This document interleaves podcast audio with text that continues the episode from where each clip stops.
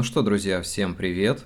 С вами снова я, Федоров Сергей, и это новый выпуск моего подкаста. Сегодняшняя тема уже поднималась в первых сезонах моего подкаста, но все же я решил ее повторить, потому что новое – это хорошо забытое старое. Тем более за пару лет мои взгляды немножко поменялись, мне есть что добавить, есть что рассказать и чем поделиться. Но перед тем, как начать, я попрошу вас подписаться на мой подкаст, поставить лайки, донат будет в описании. Ну и давайте не будем тянуть и начнем. Тема сегодняшнего подкаста называется «Где брать идеи для книг?».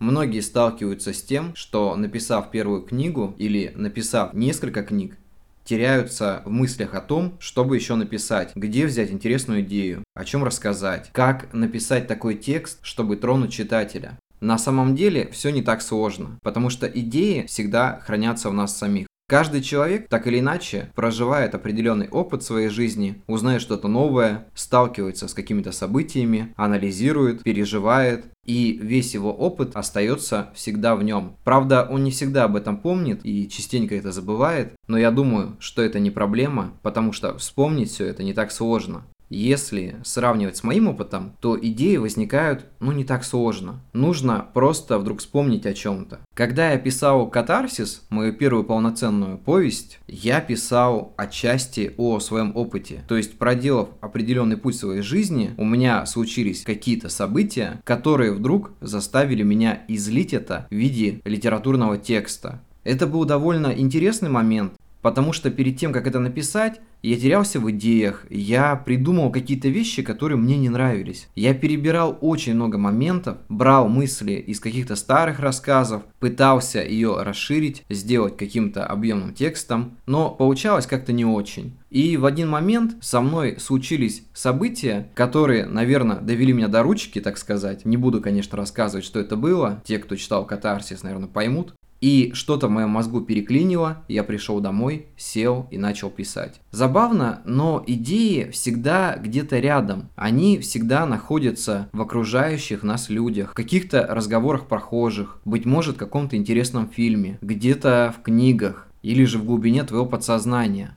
Иногда нужно просто немного углубиться в происходящее, прислушаться к тому, что происходит. Когда я ищу какие-то идеи, я в основном перебираю то, что происходило в моей жизни, то, что я смотрел, то, что мне понравилось. Изначально идеи, большинство идей, уже давно придуманы за нас. Наша цель – это просто преподнести в каком-то новом виде, переработать в своей голове, придумать то, что зацепит человека. Иметь какую-то основу – это не страшно. Страшно то, чтобы не использовать ее. Нужно просто присматриваться к тому, что уже есть в этой жизни, и просто это доработать. Иногда бывает, что я придумаю какую-то идею и потом понимаю, что она в принципе уже придумана и кто-то ее использовал. А потом понимаю, что я могу показать какое-то новое видение. В этом нет ничего страшного, если в один момент ты просто покажешь новое видение какого-то сюжета. Покажешь то, что может быть не так, а иначе. Донесешь что-то до читателя. Не нужно придумывать велосипед, если он уже создан. Сделай так, чтобы на этот велосипед смотрели как на что-то новое. Потому что в нашей жизни, в принципе, все уже продумано, все уже придумано за нас. Нам только остается этому следовать. Но человек творческий найдет подход, чтобы показать это как-то иначе.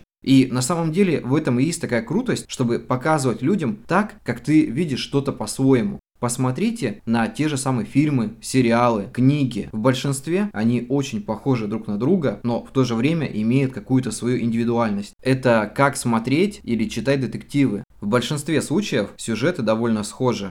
Но так, как преподносит нам это автор, в большинстве случаев выглядит довольно по-разному. И в то же время не перестает нас удивлять. Это не так банально, как в конце убийца-садовник. Это может выглядеть так, что у тебя просто челюсть отвиснет от того, какая в этой книге развязка. И если у вас на данный момент нет идей, не нужно из-за этого переживать. Нужно просто дать себе время. Нужно просто покопаться в себе. Выйдите на улицу, пообщайтесь с кем-то, посмотрите на окружающую обстановку, побудьте немного в себе, найдите в этом смысл. И тогда идея обязательно придет. Если у вас пришла в голову какая-то идея, то не нужно сразу писать книгу. Запишите эту идею и подождите. Подумайте о том, нужна она вам или нет. Если вас это не отпускает, тогда нужно просто садиться и писать. Я уверен, что если идея не отпустит, то книга получится очень хорошая.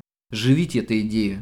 Я хочу подготовить выпуск про сюжеты и как сделать так, чтобы они понравились читателям, но сделаю из этого небольшой спойлер. Живите сюжетом, проникайтесь им, Переживите его вместе с главным героем, и тогда книга получится правда хорошая. Чем больше вы связаны с сюжетом, чем больше вы эмоций туда вносите, тем больше это трогает ваших читателей. Я думаю, что я вам Америку не открыл, но идея довольно хорошая. Разве нет? Главное, не напрягайте себя сильно. Если вдруг у вас нет идей, то они обязательно появятся. Главное, находить их, чувствовать окружающий мир и искать согласие с собой. Изучайте, будьте внимательными, будьте дотошными, будьте любопытными в конце концов. И тогда это вам поможет. Вот увидите. Пока я вам рассказывал в этом подкасте об идеях, в мою голову пришла еще одна. Та, о которой я расскажу вам в следующем выпуске моего подкаста. На этом будем заканчивать. Всем спасибо. Увидимся. Всем хорошей недели. До скорых встреч. И всем пока.